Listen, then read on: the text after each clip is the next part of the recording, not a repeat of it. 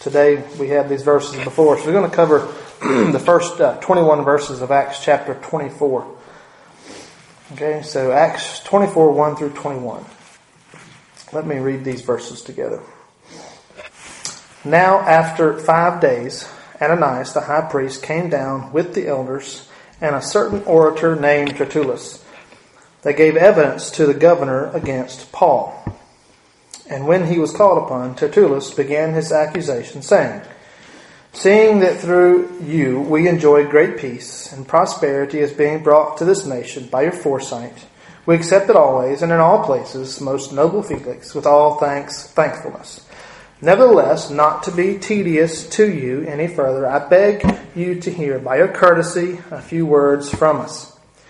For we have found this man a plague, a creator of dissension among all the Jews throughout the world, and a ringleader of the sect of the Nazarenes. He even tried to profane the temple, and we seized him and wanted to judge him according to our law. But the commander Lysias came, came by with great violence and took him out of our hands, commanding his accusers to come to you by examining yourself, but you may ascertain all these things of which we accuse him. And the Jews also assented, maintaining that these things were so. Then Paul, after the governor had nodded to him to speak, answered, Inasmuch as I know that you have been for many years a judge of this nation, I do more cheerfully answer for myself, because you may ascertain that this is no more than twelve days since I went up to Jerusalem to worship. And they neither found me in the temple disputing with anyone, nor inciting the crowd, either in the synagogues or in the city. Nor can they prove the things of which they now accuse me. But this I confess to you that according to the way which they call a sect, so I worship the God of my fathers, believing all things which are written in the law and in the prophets. I have hope in God, which they themselves also accept, that there will be resurrection of the dead, both of the just and the unjust. This being so, I myself always strive to have a conscience without offense towards God and men. Now, for many years I came to bring alms and offerings to my nation, in the midst of which some Jews, from Asia also found me purified in the temple, neither with a mob nor with tumult. They ought to have been here before you to object if they had anything against me. Or else let those who were there themselves say if they found any wrongdoing in me while I stood before the council. Unless it is for this one statement which I cried out, standing among them, concerning the resurrection of the dead, I am being judged by you this day. Let's pray together. Heavenly Father, we thank you again for our time this morning. Father, as we open your word, we pray that you'll be our teacher this morning. Father, as we depend on you uh, for insight and truth, uh, Father, you are the source and the giver of all truth, and we ask that you apply uh, your word to our hearts and our minds today, and we pray that we will be different tomorrow because we were here today. We ask these things in Jesus' name. Amen. Okay, so it has been several weeks since we've been together, so let's just remind ourselves where we are. Just a very brief uh, recap. If you remember, uh, Paul was in Jerusalem. He was um, the angry mob gathered to lay hands on him. They wanted to kill him. He had uh, been seized or rescued from the mob uh, by the Roman governor. Then uh, his name was Claudius. Claudius very soon learns that Paul is a Roman citizen, and so he sends him by night, if you remember, with all those troops. Sends him by night um, to see Felix, who is in Caesarea. Um, Felix orders, uh, once he's, he's received, Felix sends an order for Paul's accusers. Okay, now you have to come stand before me and present your accusations. Um, and now we see here in verse 1 of chapter 24, we see the arrival of Ananias and his entourage, whom we meet in the first couple of verses. And it says, it says here in verse 1 Now after five days, Ananias the high priest came down with the elders and a certain orator named Tertullus, and they gave evidence to the governor against Paul. Now we meet uh, Tertullus here the first time. His uh, his name is a Greek name, so um, even though he had a Greek name, he was uh, a Jewish attorney, probably a Hellenistic uh, Jew here. Um, what we can tell is this, these five days that have passed that he's here, uh, that, that, that uh, Paul's been with uh, Felix. Uh, the Sanhedrin had gone and secured his services of this attorney uh, to be, and they've asked him to be the prosecuting attorney against Paul. So they brought him uh, along with them to speak to Felix. Verses 2 and 3, it says, And when he was called upon, Tertullus began his accusation, saying, Seeing that through you, excuse me, we enjoy great peace and prosperity is being brought to this nation by your foresight, we accept it always and in all places, most noble Felix, with all thankfulness. Now, okay, you know, just can you can you hear? Well, what can you hear coming from this man's lips? Really, okay. I'm like a slick lawyer, right? Kissing up. Okay, that's what Matthew's doing. Kissing up. Absolutely, It's exactly what he's doing. Uh, he is some slick words coming out of the lawyer's mouth. But hey, how many of you know lawyers really well? They teach them this in law school somewhere how to do this. I think.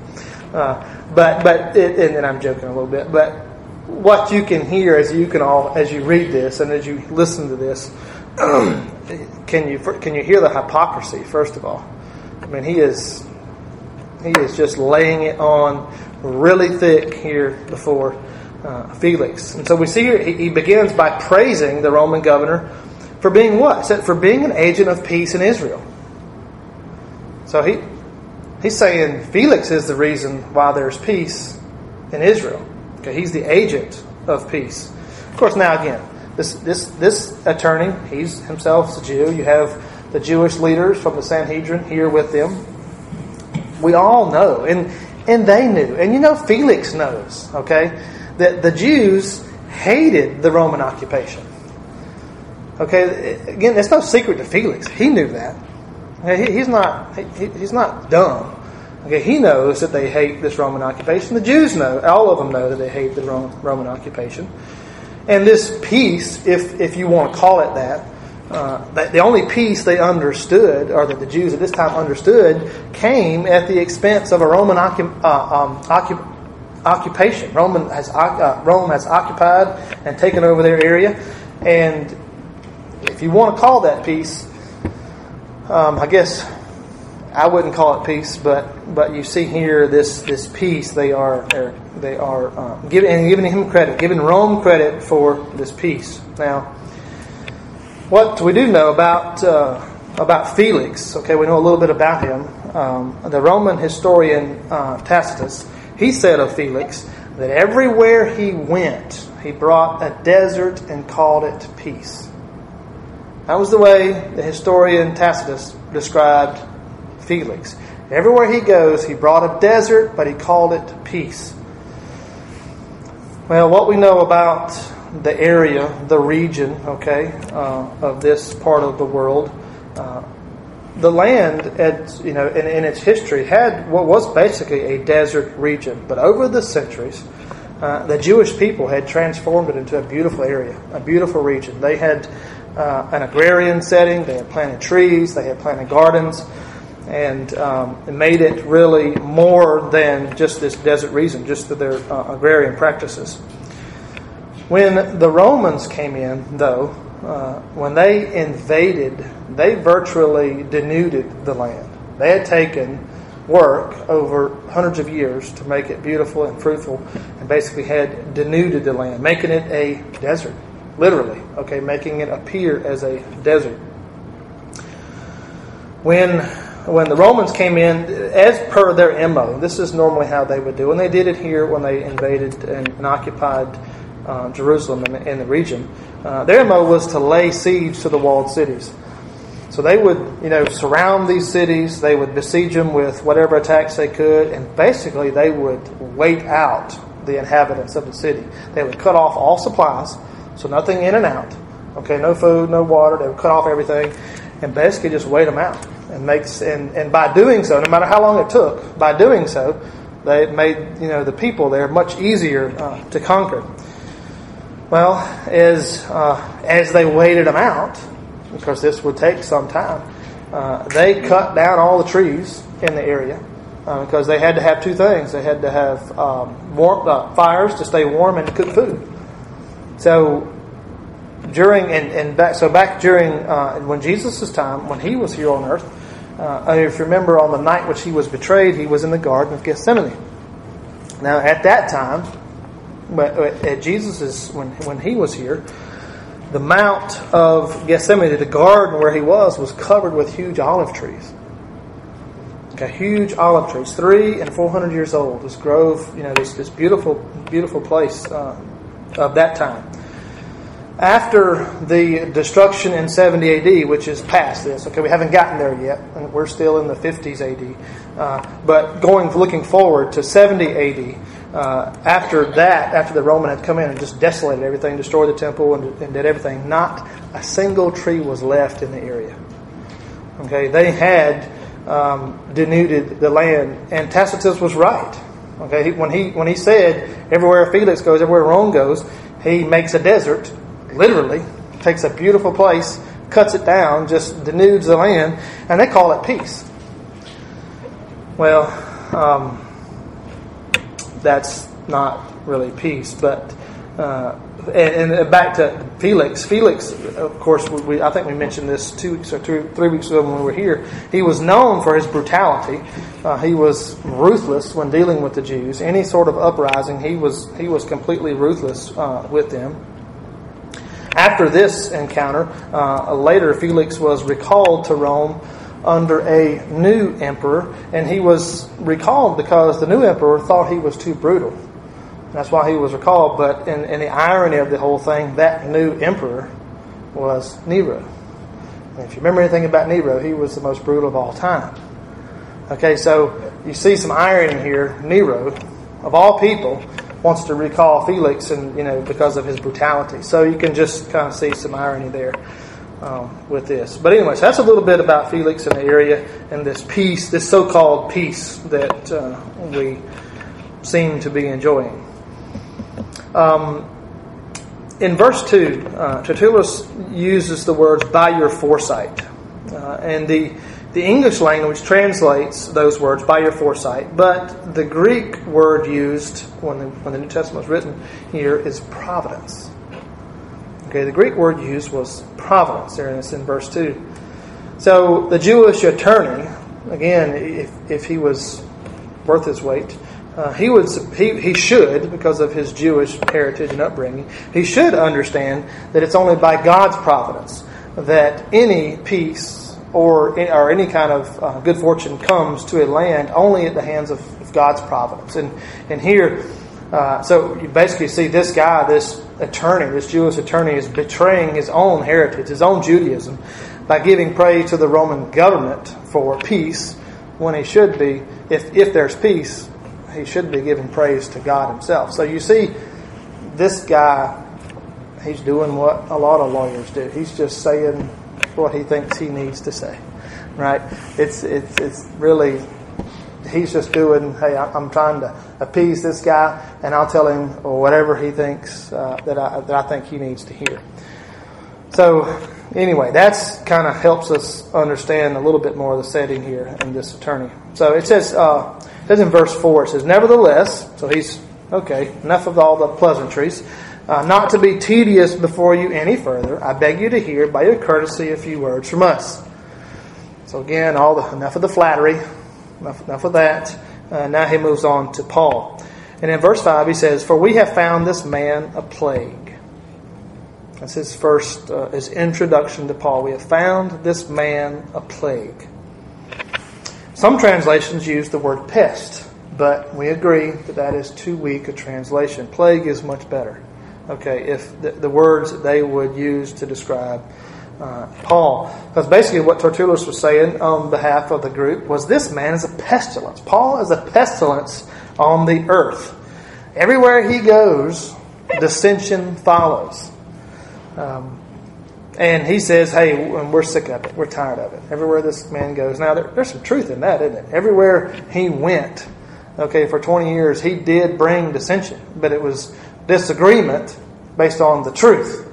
There were those who agreed with him and heard the truth, and there were those who did not. And so he did bring disagreement. Um, but so he's uh, Tertullus is speaking for the Sanhedrin. Okay, this guy's a plague. He's bringing dissension everywhere. We're sick of it. R.C. takes a moment here. He mentions uh, an interview he once saw with James Dobson. Uh, apparently, I don't know the timeline. R.C. didn't provide it, so I don't know when this happened.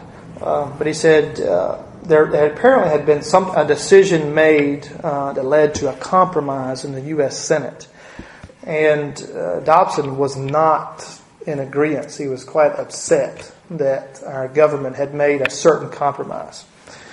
And of course, y'all know James Dobson, Focus on the Family, right? Y'all, y'all know that name. So he's, he's popular. People know him, right? So when he speaks, people hear, people listen, right? Um, well, anyway, he was he came out very much against this compromise. He was very vocal about it, and he was criticized largely for his views. So during uh, uh the interview, he was told, whoever was interviewing, told him of some of the things that were being said about him. Um, and, and Dr. Sproul said he handled himself with much dignity and grace, as Dobson would do. He said people were calling him anti American. Uh, they were calling him an anti American extremist. Uh, that's pretty, pretty heavy words, right?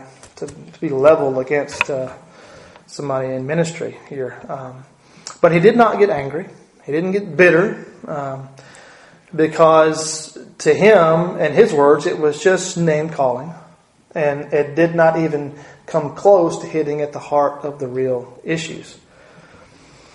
Now, uh, Dr. Sproul went on to comment that we live in a time when anybody can voice an opinion in the public square and be heard, except for an evangelical Christian. In this case, such as Dobson, he stands up and offers his opinion, then he's labeled an extremist and he's shut down. Right? He's canceled. Right? So, but, but, and, and, and again, fast forward now, you know, this is several years old, what Dr. Sproul's written. Uh, I would be interested to see his comment on today and how things have changed in the last two years because it's gotten even worse than this, right? Much, much worse uh, than uh, than this. But we see that, that, that there is, uh, there is uh, people listening. People give a hearing to your public, to your opinion in the public square, except when it's an evangelical uh, Christian. Uh, Sproul added that if we are to be faithful to Christ in the public square, we too will be regarded as a plague. Just like Paul was being described here as a plague. He added, We've enjoyed many freedoms and protections over the years, which is true. Uh, but they are quickly coming to an end. And most of them probably have come to an end. Um, he added that we need to be ready for this because our faith will very soon be tested. And it is being tested already. And if we stay true to Christ, we will be seen as a plague, just like Paul. Because people, you know as well as I knew, that the world has compromised on everything. Okay, anything that is true, they don't like it, especially if it's biblical truth. They hate it. And so it's under attack. And so for an evangelical Christian to voice his opinion, uh, or not, not even his opinion, excuse me, to proclaim truth based on the word to a, a modern situation, we are hated for that. We are now, we are the ones that are considered a plague, a pestilence, bringing dissension. How could you? So we are the ones now, just like Paul, who are being silenced, who are being canceled. And very soon, and it has already started happening. You've seen you've seen Christians uh, who have been put on trial for their faith in the world and in close to home. I mean, I mean even here. Okay, it is it is happening. Uh, pastors up in Canada who were not allowed to meet uh, met anyway, and you see um, pastors being arrested, and you know we can we can you can stick our head in the sand if you want to, but it's coming here. I mean, we're next. Okay, now how long is it going to take? I, I have no idea. But it's coming here where you stand up and say something against a modern social agenda. If you speak truth, which is the, what the Bible tells us to do, get ready. Okay, it's coming. You will be hated. You will be anti-American. You will be anti-loving, and you will be treated the same way as they treated Paul, and I will be treated the same way. It is coming. It already has. It already has gotten here. So, Tertullus says Paul is a plague because he's because he has created dissension among the Jews throughout the world. Uh, he continues in verses uh, six through nine. It says he even tried to profane the temple, and we seized him and wanted to judge him according to our law. But the commander came by with great violence, took him out of our hands, commanding his accusers to come to you. By examining him yourself, you may ascertain all these things of which we accuse him. And all the Jews assented, maintaining that these things were so. Now, if you're paying close attention here, uh, notice that this attorney now has changed the charges. He has he's playing with words here, as attorneys are good at. He is he's now said. Notice he said that, this is his words. We we say that he tried to pertain, uh, profane the temple. What was the the original charge? Was he did? No, it wasn't that he tried or he attempted. No, he did. He took and named I can't remember the name into the temple with him. They said he did that. Now he's saying, oh, he tried to profane the temple. So he's he's changing the charges here a little bit. Um, of course, uh, that was not true. Uh, Paul never did that, and so uh, since no one could back up that charge, so we see that he changed it a little bit. So they knew they had no witnesses to prove that Paul had done that because it didn't ever happen. And so we're going to change it a little bit. Oh, we're just going to say he tried to, he attempted to profane uh, on the temple. Uh, Tertullus added that they had stopped him. And notice he says nothing about the mob who then tried, who wanted to kill Paul. Notice he, he conveniently leaves that out. Okay, that is nowhere mentioned here uh, about this angry mob. And y'all remember that because we studied that. Uh, then he goes on to say that the commander had grabbed Paul away from them, which is also not true. Uh, basically, everything that this attorney brought forth was false. He's changed everything. He's he's uh, just like trying to do a little sleight of hand, just trying to make things sound a little bit better, or a little bit worse than what they were. Anyway, uh, everything was false. Uh, Matthew Henry commented here. Uh, he had some really interesting uh, comments about this sections of Scripture, really helpful comments. Matthew Henry said that God's prophets were charged with being troublers of the land and also our Lord Jesus Christ that he had perverted the nations, the very same charges that were brought against Paul. What's Matthew Henry saying? This ain't new for God's people. That's what he's saying. Okay? This ain't new. Ain't nothing new about what's happening to Paul. It's been happening since the beginning of time. It's been happening. All of God's Old Testament prophets when they spoke truth into the world, they were treated the same way. Even the Messiah himself was treated the exact same way as Paul is being treated here today. And the temptation for us, because again, we've already established that it's coming, we're seeing it in our modern times. Okay, the temptation is to be quiet. The temptation is to not say anything. The temptation is to say, hey, let's just keep enjoying a little bit of peace that we're already enjoying. Um, let's don't make a fuss, right? We don't want to make anybody angry. We don't want to offend anyone. That's the temptation of God's people, right? That is the temptation. Matthew Henry said, Let not Christians value the applause or be troubled at the revel- uh, revelings of ungodly men who represent the vilest of the human race almost as gods and the excellence of the earth as pestilence and movers of sedation. What's, and he and, and I know there was a, there was Matthew Henry said a lot more there, but his point was, don't be tempted to just to be quiet to appease the crowd.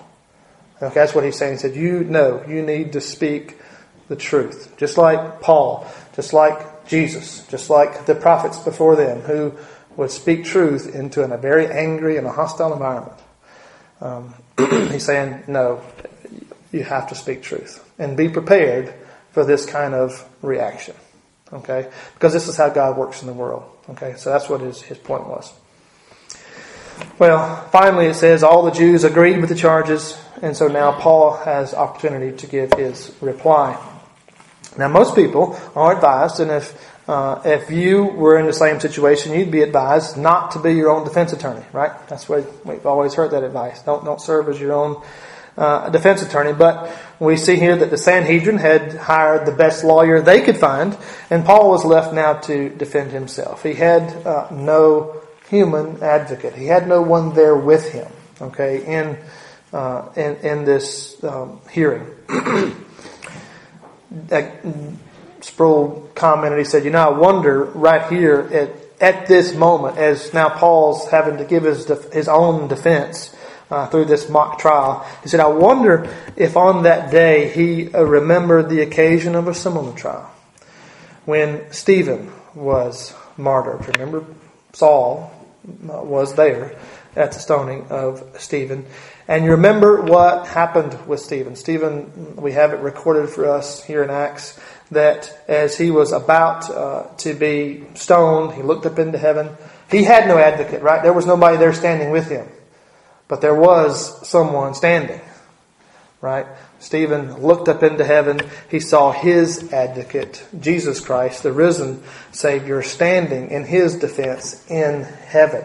He did have an advocate. It wasn't there beside him, but he was very much there, okay, in his uh, defense. Stephen, Stephen had no one there, but Christ himself was standing on his behalf. So you wonder if, you know, maybe Paul remembered that occasion. You know, here, here I am now. I'm here uh, to defend myself. But he can then remind, Paul can remind himself that Christ has a promise to also be Paul's advocate, and Christ is there. He is very much there in the power of the Holy Spirit. Okay? He, uh, Jesus, yes, physically is not there with Paul. There's no one standing there with Paul as a defense attorney, but he's really there. He is there, and he is um, he, he now offers his defense in the power of the Holy Spirit, who is the best defense attorney that anyone can have. Okay?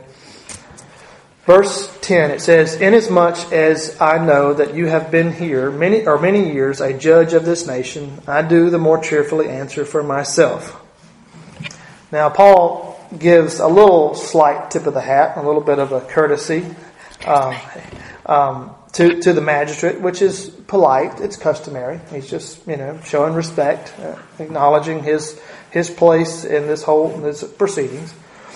Um, and, and Sproul noted that even when when Calvin wrote his institutes, he wrote a dedication in his institutes to the King of France. Uh, his, in the dedication, he appeals to the king's sense of justice to help stop uh, the persecution that was happening of so many innocent Christians. And so here, what he, as Paul introduces himself and he's, he's speaking now, he, he, he's trying to be courteous. He is, what he says, if we could kind of rephrase or break down or paraphrase what Paul was saying, Paul was saying, I'm glad that I can speak here. I'm glad that I have a hearing before you. Okay, I'm, thank you. Uh, but you're not a stranger is what he's telling Felix. You've been around here a while and you understand the Jewish people. And so I hope you'll understand my defense because you have an understanding about people. And that's basically what Paul's saying uh, to Felix. Uh, Paul goes on to say, to recount uh, on the last uh, or the several weeks, he's saying, listen, I've only been in Jerusalem for 12 days. Okay? And so this, all this, this trouble that they're accusing me of stirring up, there's no way I could have done all that in 12 days. Okay, it's just I've been there 12 days. There's just no way that all this trouble could have could have happened. He said, you know, and, and, and you remember too, he hasn't even preached in Jerusalem. Okay, you remember he went into the purification, went into the he hasn't even delivered a sermon here. So, uh, seven of those days uh, he spent offering sacrifices in the temple uh, where he had gone through the purification uh, ritual, if you remember right. And that's when they seized him. And no Gentiles had ever even been there with him in the whole, the temple. So, what, what Paul's saying is the, these charges about this dissension that I am bringing um, the, and, and being called a plague what he's saying is, hey, it didn't happen in Jerusalem. I've only been there 12 days. He says it came from the people in Ephesus. And if you remember that, when we were back in Ephesus, you remember uh, our time there, there was a lot of, there were some people that, that agreed with Paul. They heard what he was saying. They followed him. But there were a lot who were very angry. Okay, about the, the teachings of Paul. And you remember those same Ephesians, okay, those are the ones who have come down to Jerusalem. They're here. So they're the ones that are really kind of pushing this, saying, hey, no, we know Paul. We hated him, and, and now we're after his life. And so about them, it's about those people that Paul says this in verse 19. He says, and they ought to have been here before you to object if they had anything against me. He said, hey, these charges, there's none of that happened in 12 days in Jerusalem. Okay, that's really not what this is about. It's, it's another group of people who were really not happy with me. Uh, and they're the ones who should be here before you. That's what, that's what Paul's saying. Verses uh, 20 through 21, it says, Or let those who are here themselves say if they found any wrongdoing in me while I stood before the council, unless it is for this one statement which I have cried out, saying among them, Concerning the resurrection of the dead, I am being judged by you this day. If you remember, back when he had the mob there, he perceived that there were Pharisees and Sadducees there, and so he mentioned the resurrection of the dead. And you remember what happened. Remember, they agree. The Sanhedrin doesn't, doesn't believe in the resurrection of the dead. The Pharisees do. There was a big argument, and y'all remember how that went down. But as we see uh, this trial, this, if you want to call it that, this trial of Paul before uh, Felix, we have to see the parallels. We must see the parallels between the trial of Jesus and the trial of Paul. Um, all the hostility, okay, that was the Jews were bringing uh, forth towards Paul, it's almost exactly the way that they treated Jesus. it's almost exactly the way they treated Jesus. Remember, Jesus was tried as a heretic. He was tried as a heretic according to the Jewish law. Paul now is being charged with not being faithful to the Bible. He's charged with basically being a heretic. Um, in his defense, Paul says, I have been, he said, I've been committed to God's Word my entire life. Remember we talked about conscience, living with a good conscience up to this point. He had, he had been committed to God's Word his entire life. And he says, I've never swayed or strayed away from the law and the prophets. And here I am being tried as a heretic against the very law that I um, have been faithful to.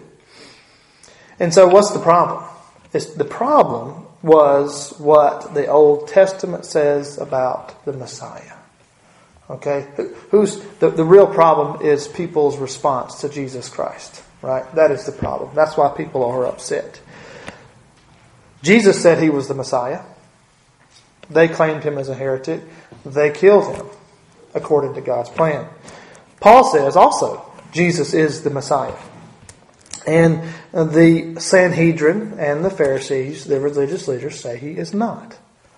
Now, so the issue between the issue is between Jesus and the Pharisees, um, and the issue was who believes in what the Old Testament says about the Messiah. That's really the heart of really what's going on here. That's why they don't like Paul. Paul's preaching the same gospel as as Jesus uh, preached, and so uh, the Jews told Jesus that they believed. Remember this? Remember back when, when, when Jesus was going through the same things? Jesus told, excuse me, the Jews told Jesus that they also believed in the Old Testament. And they were the ones that followed Moses. We're the ones being true.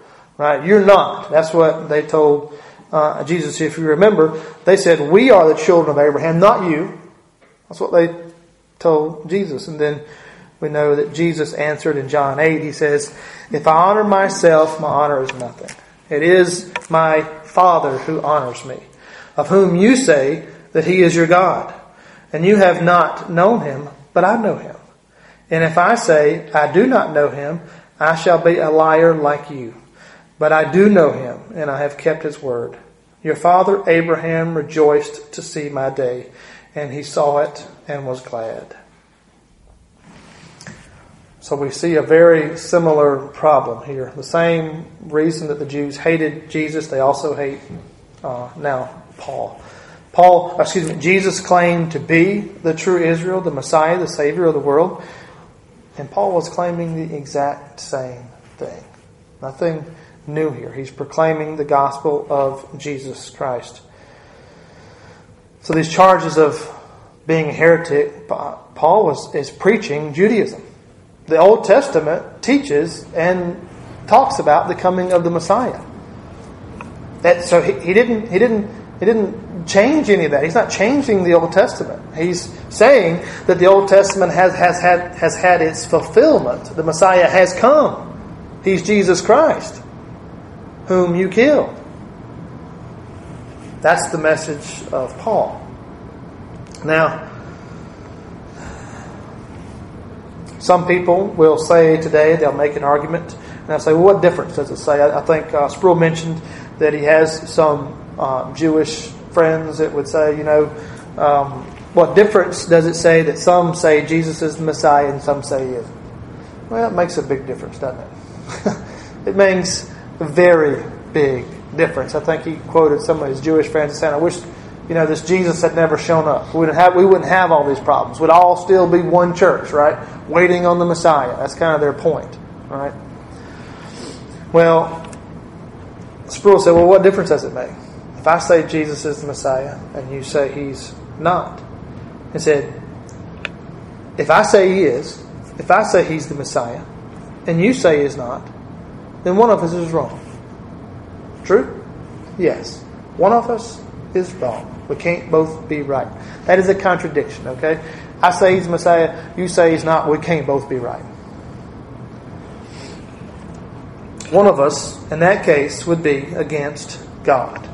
One of us is not telling or, or does not believe the truth. We, we cannot both be right. He says, if Jesus is not the Messiah, then those of us who worship him as Messiah, we are idolaters. Okay, we are guilty of idolatry if Jesus is not the Messiah. So that would be an accusation could be leveled at us. We would we're not okay. It's not a I'm okay, you're okay. Okay, we can't have this. Well, you believe he is, and I believe. No, wait a minute. If dear Jewish friend, if you say he's not, then I'm an idolater to you. That's the that that is uh, that is the truth. Now, our culture likes to say, they say it all the time, um, that it doesn't really matter what you believe as long as you're sincere. Right, we've we get it, and it's it is, it is the it is the worst cop out. It is such a cop out because what happens is they get to a difficult place where there is a disagreement and they are unwilling to have a, a discussion about it. Well, just either and they don't they're not willing to have a discussion either because they don't know how to have the discussion about it. Right? They, they're, they've been told something that they really don't believe. They don't have any way of backing it up, and so they feel threatened by you. So let's don't get an argument about it. So we'll just we'll get to a point. It's our way out, right? It's an easy way out. Well, just uh, just as long as you're sincere, and that's supposed to diffuse everything, supposed to make everybody okay, right? Well, back to this question: if if we get to that point about when we get to hey, as long as you're sincere, I say Jesus is Messiah, and you say he's not one of us is wrong. And that's not a, as long as you're, we're, we're saying the opposite things. Doesn't matter if we're sincere. One of us is wrong. And of course, Sproul added, and, and y'all have heard this because you've heard him say, and you've heard other people say it. Well, about that being sincere, he says, well, guess what? He says, the devil is sincere as well. He said, the devil sincerely hates God and Jesus Does that make him okay? Is he okay because he's sincere? No, absolutely not. Dr. Sproul said, You cannot embrace Christ and at the same time embrace every pretender to the kingdom of God. He says, At some point, you have got to be a pest to the world. At some point, you must make a stand. Strong words. At some point, you have to make a stand.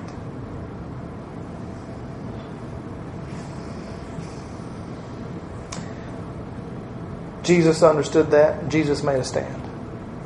Paul understood that. Understood that. Paul made a stand. Do you understand that? And are you willing to make a stand? It's a hard question, isn't it? But it's a real question. Do you believe Jesus Christ is the Savior of sinners? Is He the Messiah? Then you are going to be called to make a stand at some point. Are you willing to do that? Answer better be yes. Right? I'm willing to stand with you, Lord. Be with me. Give me give me the, the, the words as as he says he will do. I will give you the words to say. When you're dragged before powers and princes and powers, I'll get, don't worry about what you're going to say. I will give you the words because I'll be there with you. Um, Sproul added as he kind of comes to an end of this uh, lesson, he said, I heard a teacher one time use uh, or take, take the name of Paul and make an acrostic out of his name. Okay, he says P was for polluted. Because Paul said what about himself? He said, I'm the chief of sinners. Right? So my life has been polluted by sin, and I need a Savior to be saved. He says, uh, the A, Paul was an apostle. He was an apostle called uh, by Jesus Christ himself. You, uncompromising. I think we can agree that Paul's life and his testimony was committed to the truth, and he did not compromise. He would not back down, even faced with his own life being taken from him. And this is L, loving. Wait a minute. How is Paul loving, right? He's bringing dissension, he's bringing truth. Paul was loving people by telling them the truth. The most loving thing you can do for a sinner is to tell them the truth about their sin. And if you die in your sin, you go to hell forever. That is the most loving thing you can do. Now, is that what people look to do? No, we don't want to tell people that. But what if it's a family member? We don't want to tell them about sin. I don't want to make this is going to make them mad and uncomfortable. That is the most loving thing you can do. Now, that makes you really consider what love is, doesn't it? It's not what the world says it is. It's, it's not emotional, you know, feel good kind of thing uh, that teenagers, you know, all lovey dovey kind of thing, this emotional kind of thing. No, loving people is telling them the truth. Telling them the truth about the gospel of Jesus Christ. And so Paul, what uh, what the person is, it says he was the most loving Christian to ever walk the earth because he did not back down. He told people the truth about their sin and who Jesus was and the answer to sin. He pointed them to Christ. Christ is the answer. He is the way that you deal with sin in this world. He, he preached Christ to his Jewish neighbors. He knew what it was going, what was going to bring. It, Paul's never been surprised by the dissension in the debate. That's what the truth does. Remember, the truth divides. Those who believe in the truth and walk in the truth, and those that do not. Yet he remained faithful. He, he preached Christ to his Jewish neighbors and his friends, not because he hated them. He's not trying to, he, he loves them. I want you to know the truth. I want you to be saved. And that, that is hard. It is tough. Paul knows it. Jesus knows it. But it's a message that Paul was uncompromised. He uncompromised. He was, he was committed to the truth. Therefore, he was loving people. He was loving people. And Dr. Sproul said, I'll close with his words. He says, If you love Christ and if you love people, then you will never compromise his gospel. Let Paul be our example today. Our time is uh, almost out, so let me go ahead and pray for us today. Heavenly Father, we thank you so much for our time. We thank you for the, the witness of Paul, Father, this, this commitment to the gospel, Father, that um, was unwavering, uncompromising. Father, telling people the truth because he loved them, not because he hated them, but because he wanted them to know the truth. And so, Father, we just pray that we will all be as bold, uh, Father, knowing that uh, the gospel is salvation to sinners and to a lost world. And it is the answer. Father, the gospel message is the answer to a lost world. We pray that we will have the faith and the courage to continue to proclaim that to a lost world, knowing that uh, you'll be right there with us and that uh, you'll get all the glory and all the praise and all the honor. In Jesus' name we pray. Amen.